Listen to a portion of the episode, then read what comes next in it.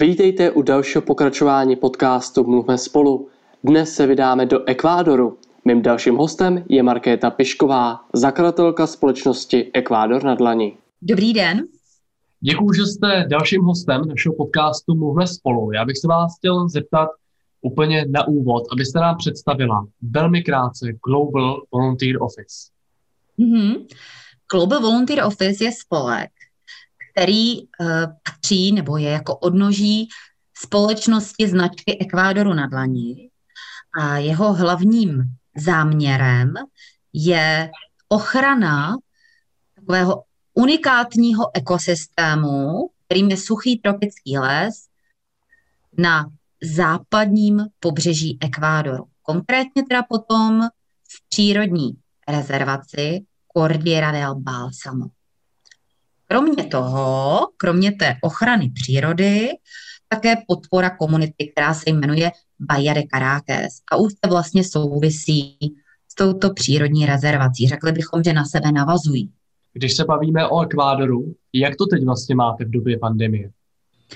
V době pandemie je to trošku těžké, protože eh, snažím se tedy hlavně kompletovat webovou stránku, publikovat na sociálních sítích, tedy na stránce Ekvádor na dlani nebo Global Volunteer Office, ale to si budeme povídat. Přes monitor spoustu věcí nedostaneme a vlastně eh, konkrétně třeba ta naše aktivita je hodně zaměřená na osobní setkání, na to, že třeba lidé vidí ty výrobky z Ekvádoru anebo ty typické produkty třeba právě pro Global Volunteer Office asi úplně neodmyslitelně dřívka vykuřovadla Palo Santo, které právě patří do toho suchého tropického lesa. Je to takový velmi zajímavý strom, jehož eh, dřívka se získávají a používají se potom jako vykuřovadlo úplně zcela prozaicky třeba na vykuřování hemizu, ale zároveň potom ke spirituálním účelům, protože to Palo Santo má dar přeměňovat negativní energii na pozitivní, dokáže skvěle očistit lidi nebo prostor. A to, přiznejme si, teď v době covidové je velmi složité a to Palo Santo prostě přes ten monitor k lidem bohužel nedostaneme. Ještě mi, Markétu, přibližte, jak vy jste vlastně spojená s tímto projektem. Někdy před 12 lety jsem získala, nebo jsem měla takovou jako silnou vizi, věm, intuici, volání, jak tomu chcete říkat, abych odjela jako dobrovolnice. Vlivem okolností to tady padlo na Ekvádor a já jsem tam odjela jako dobrovolnice sázet stromy právě konkrétně do té oblasti západního Ekvádoru a působila jsem tam několik měsíců, sázela jsem stromy a byla to pro mě jedna z nejhlubších opravdu životních zkušeností, které jsem mohla dosud mít. A kde tím pádem je váš projekt dnes? Co se změnilo za těch 12 let? Já bych řekla, že ta samotná myšlenka na vznik Ekvádoru na dlaní, jako opravdu už potom jako založení té značky, registrace značky a tak dále, proběhlo v roce 2014. Ale tomu předcházel nějaký organický proces, čili to jsou věci, které rostou, které se vyvíjejí a není to věc, která vznikne ze dne na den. A na základě toho, že jsem tam odjela jako dobrovolnice, jsem se poté seznámila se svým současným mužem, kterému budeme říkat Čeo, kde jeho jméno je velmi dlouhé, má dvě jména, dvě příjmení, ale prostě všichni mu říkají Čeo. Prozraďte nám jeho celé jméno. Jose Eduardo Ganchoso Anta tak to je krásné jméno. ano, ale uh, je velmi dlouhé a pro některé velmi komplikované, takže vlastně i všichni v té komunitě Bajedy Caracas mu prostě říkají čeho. Je to krátké a úderné. A vlastně my jsme přemýšleli o tom, jak propojit Českou republiku a Ekvádor a začali jsme dovozem kávy a právě v tom roce 2014 se ten projekt vyprofiloval na dosud takových pět vlastně stálých výrobků a to je kromě zelené kávy také kakao, nepražené, surové, potom hamaky, což jsou závěsné sítě, obecně bychom řekli jako textil, to, co s tím souvisí, na to se pak nabalují další věci, právě z Ekvádoru, panamáky, což jsou typicky ručně vyráběné klobouky a to poslední se jmenuje tagua. Do češtiny se ovšem tento materiál překládá jako slonovník. A je to z toho důvodu, že jsou to takové ořechy, pecky, nebo také semínka. Ve španělštině se to právě označuje buď jako semeno, anebo jako ořech. A vy, když rozříznete tu pecku, tak uvnitř eh, se vám objeví materiál, který je velmi podobný slonovině. A z toho důvodu vlastně tento materiál se označuje jako slonovník, protože je velmi podobný, snad z 98% bychom řekli té slonovině, ale je organického původu. Roste na stromech. Dokonce o tom psal už vlastně pan Zikmund a Hanzelka ve svých cestopisech. No a ekvádorští řemeslníci tady z těchto ořechů takhle potom vyrábějí krásné šperky. Buď je nechávají v té přírodní barevnosti, anebo barví. Přibližte nám trošku blíž příběh někoho z těch řemeslníků, jaký to má vlastně na něj dopad, vaše spolupráce, odkud je, kdo se za takovým řemeslným výrobkem skrývá. Víte, mě je hrozně líto tady vypíchnout jenom jednoho konkrétního řemeslníka, protože to je opravdu jako celá skupina úžasných lidí, ale uh, pojďme to uh, vlastně vzít takhle.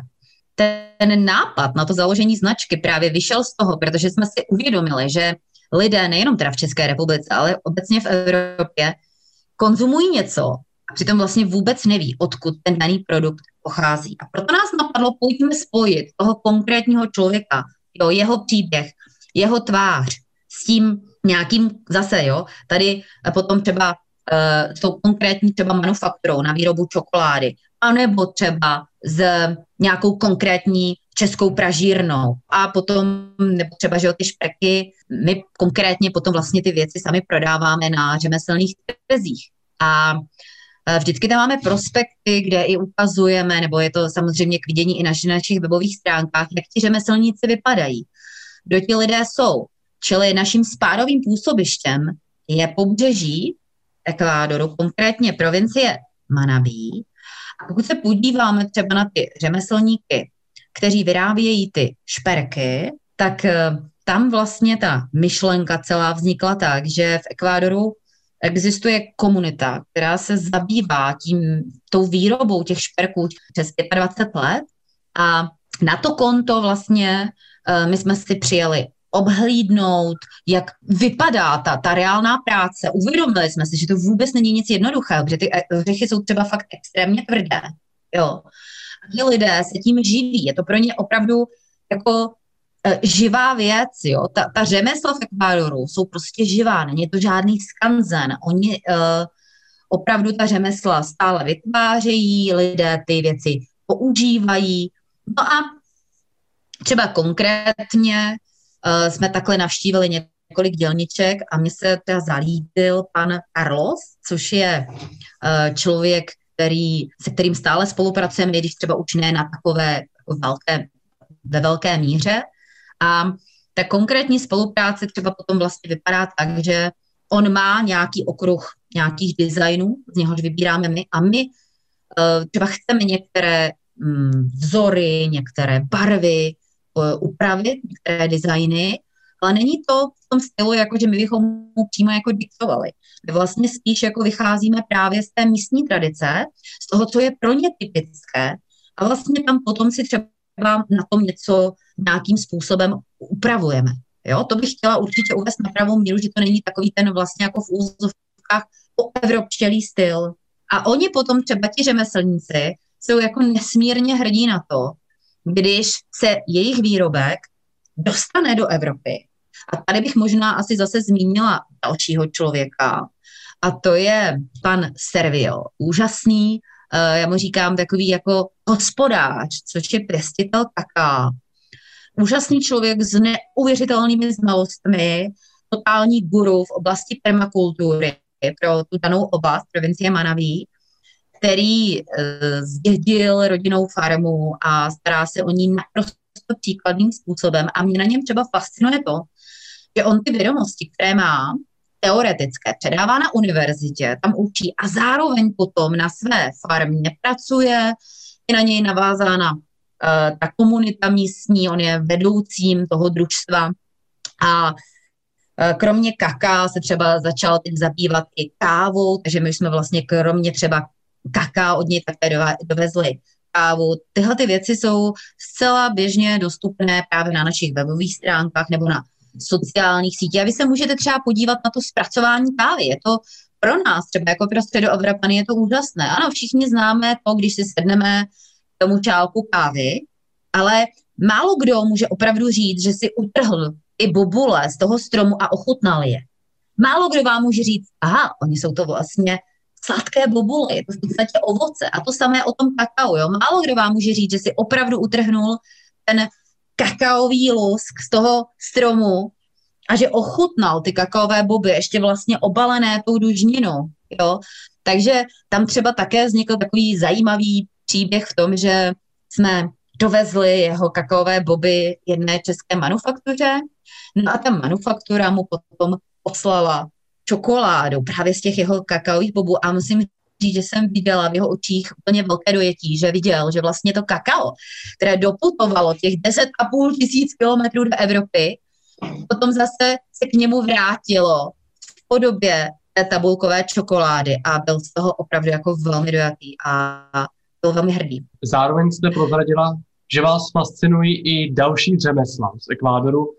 Co vás tak fascinuje na řemeslech, respektive na příbězích a výrobcích těch místních řemeslníků? Eh, kromě už uvedené uh, tagvy, slunovníků, nebo výrobků, teda, že jo, z té tagvy, uh, kaká, kávy, nebo třeba i těch hamak, bych tady určitě chtěla zmínit tkaní klobouků, které teda bohužel mají takový trošku dost jako nešťastný název, protože oni se sice jmenují Panamáky, ale vlastně by se jmeno, měli jmenovat Ekvádoráky z toho důvodu, že v Panamě byly proslaveny při, při stavbě panamského průplavu jo, na začátku 20.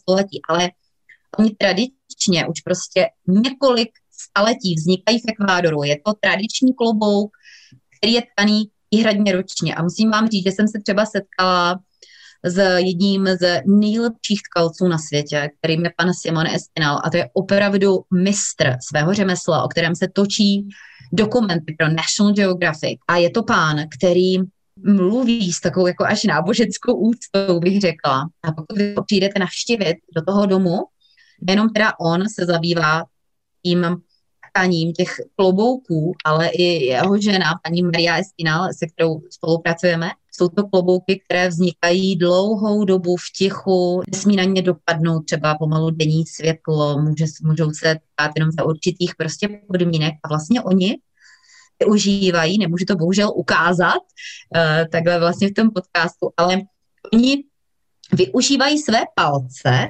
jako tkalcovský stav. Je to něco úžasného. Je to vlastně taková technika, kdy různě jako eh, přehazují ta vlákna a oni dokážou tím přehazováním dostat vlákna, která se jmenují eh, nebo ten materiál, ze kterého se právě ty klobouky tkají, se jmenuje pachatokia, což je něco mezi slámou trávou. A oni jak tak jako přehazují, tak čtvereční, nebo do čtverečního palce, což je cca 2,5 na 2,5 cm, dokážou dostat paní Maria 1600 vláken. A pan Simon Esfinal tam dokáže dostat o další tisícovku navíc. Tak to je klobouk, který trvá utkat kolem pěti měsíců. Takže a... fascinuje ta neuvěřitelná technologie, která se musí být unikátní na světě. Je a... unikátní, dokonce v roce 2012 právě třeba to tkaní těch klobouků um, Panama, panamských klobouků bylo dokonce zapsáno na seznam UNESCO. Kromě té technologie, jaký má dopad to, že vy vlastně vy máte možnost i nám vlastně českým občanům zprostředkovat tady ty výrobky, je, je to hlavně jenom pro Česko, nebo vy máte možnost tohle uspořádat i pro jiné státy, nebo jak oni sami, ti řemeslníci, spolupracují s jinými zeměmi. Je to, je to unikátní i v té spolupráci, kterou vy jste vlastně vybudovala. Eh, já musím říct, že nemám úplně představu, jestli, nebo jako nesvěřují se mi s tím, jestli dodávají teda i do ostatních zemí, uh, ale uh, řekněme, že pokud se nám třeba podaří, což se nám, řekněme, do loňského roku relativně dobře dařilo, být naživo, jo, prostě s lidmi, tak musím říct, že pokud máme někde třeba stánek, my působíme, že jo, na různých farmářských trzích nebo festivalech, nebo bychom řekli různých i přehlídkách, tak lidé úplně magicky přitahováni k té neuvěřitelné záplavě barev a různých materiálů a fascinuje je právě to, že jsou to přírodní materiály, že ti lidé s tím stále pracují. A jak jsem třeba říkala, jo, že třeba o těch kloboucích, lidé si opravdu nedovede, nedovedou představit, že by někdo jo, v dnešní společnosti, v dnešní době, třeba, třeba v Čechách, věnoval svůj veškerý čas tkaní jednoho klobouku. To je to, co je na tom fascinující, že prostě těm lidem to stále za to stojí. Musím říct, že třeba konkrétně tohle řemeslo, to tkaní těch panamských klobouků je teda velmi na ústupu, ale konkrétně třeba hm, již zmiňovaný pan Simony Spinal je uh, takovým mistrem ve svém oboru, že ty klobouky, které on tká, tak ty mají uh, odbyt přímo v Hollywoodu. Protože to jsou právě lidé, kteří potom to, si ty klobouky mohou dovolit i zaplatit. Je to právě ta motivace, podpořit ty lokální řemeslníky a farmáře v tom, co dělají a jak máte třeba zpětnou vazbu, jestli se vám i tohle daří, protože ta myšlenka je mnohdy jednoduchá. Chceme lokálně pomáhat tomu, aby to bylo udržitelný, chceme, aby věděli, že o tohle je zájem, že jejich technologie jsou unikátní a samozřejmě předpokládám, že to je jejich obživa. Tak jak se vám tohle daří naplnit? Já bych řekla, že dost dobře. A musím říct, že ti řemeslníci jsou vděční. Určitě my jsme jako jejich jediní uh, vlastně, že jo, bychom řekli jediní jako objednavatelé. Určitě spolupracují i jako s dalšími, že jo, jako lidmi, ale oni vnímají i to napojení třeba na Českou republiku, která pro ně není moc známá, jako zcela unikátní a jsou jako na to velmi hrdí, že se ty jejich výrobky dostanou do Evropy, konkrétně teda do České republiky. A musím říct, že je potom baví poslouchat to, jak na to ti lidé reagují, protože to, co samozřejmě pro ně je jako norma, to, co je pro ně normální, eh, je tady vnímáno jako velmi exotické. Takže eh, určitě ta myšlenka, jak už jsem říkala, byla, abychom tady českým lidem ukázali, jak ten produkt vzniká. Eh, je to dohledatelné i na našich stránkách, na uh, Facebooku, můžete dohledat to, jak ty lidé skutečně vypadají, čím se zabývají, jsou tam vidět ty pohledy do dílen, do tě, na ty farmy, návštěvy těch farem. A to už potom třeba to konkrétní zpracování, jo? třeba nevím, jak se zpracovává třeba káva. Global Volunteer Office je spojená i se známými jmény, minimálně co se týče dobrovolníků. Já jsem se dozvěděl, že jeden z vašich dobrovolníků byl Jancina, jsou nějací další takový známí jména, kteří se k vám připojili, a nebo například jsou vašimi v vozovkách klienty, že právě mají rádi produkty z Ekvádoru? Já musím říct, že třeba Honzík to je opravdu jako úžasná dobrá duše. Eh, člověk, který se na nás eh, vlastně napojil právě přes Palo Santo. Protože, které už jsem zmiňovala vlastně v samotném úvodu, on vlastně dostal do ruky eh, Palo Santo od nás z z, naš, z našeho spolku a při, přivábilo ho, přilákalo ho právě na tu možnost se také účastnit. Ale my tomu říkáme spíš taková jako kulturní výměna a e, zajímalo ho, jak to vlastně vypadá v Ekvádoru a jak probíhá potom to samotné působení v té rezervaci. No, Honza tam také vlastně že ho sázel stromy a byl z toho nadšený, protože vlastně ten dobrovolník není člověk, který opravdu tam dře od rána do, do večera. To není nevolník, jo, ale to je člověk, který vlastně přiváží něco ze své kultury a na tom místě zase se propojuje s tou místní komunitou a pokud má zájem, on nemusí vlastně vůbec nic, protože ta práce toho dobrovolníka, většinou teda, jak už jsem zmiňovala, sázení stromů, mapování, nebo to jsem nezmiňovala, mapování uh, stezek, Eh, zvířat, sbírání třeba semen, zalévání potom zase u těch zasazených stromů v době sucha. Ehm, takže tohoto všechno potom probíhá dopoledne. V těch odpoledních hodinách má ten dobrovolník buď volno, nebo si může navolit právě z různých jako kulturních programů. A třeba konkrétně uh, Honza Cina byl jako nadšen, byl nesmírně spokojen, Uh, on tam jel jako načerpat jako inspiraci a myslím, že se mu to do velké míry podařilo, ale musím říct, že Global Volunteer Office není žádná masová organizace, Eh, a nikdo další z těch vlastně opravdu jako našich českých hvězd se do eh, tohoto projektu nezapojil, což ale neznamená, že nemůže, protože vím, že Honza, když se zmiňoval před svými hereckými kolegy, tak eh, vlastně byli nadšení také tou myšlenkou, jo? takže co my víme, jak to vlastně bude do budoucnosti, ale se Lukáši, co si budeme povídat. Eh, ta situace aktuálně je taková, jaká je. Takže v případě, že bych chtěl se stát dobrovolníkem eh, v Ekvádoru, kde vlastně Global Volunteer Office působí, tak já půjdu na webovou stránku, vyplním přihlášku a vy se mi už ozvete. My nemáme něco jako vypsané turnusy, vy si zvolíte ten datum, který je pro vás nejvýhodnější. Obecně tak ti dobrovolníci přijíždějí na dobu 14 dnů, 3 neděl jednoho měsíce a Oni si vybírají, co je zajímá, na co vlastně jako stačí. A e, jak jsem říkala, my tam máme vlastně stále své dobrovolníky, prostě lidé, jsou to místňáci, kteří jsou tam stále, čili e, není to formou nějakých vypsaných turnusů. Vy si vybíráte, vy si volíte.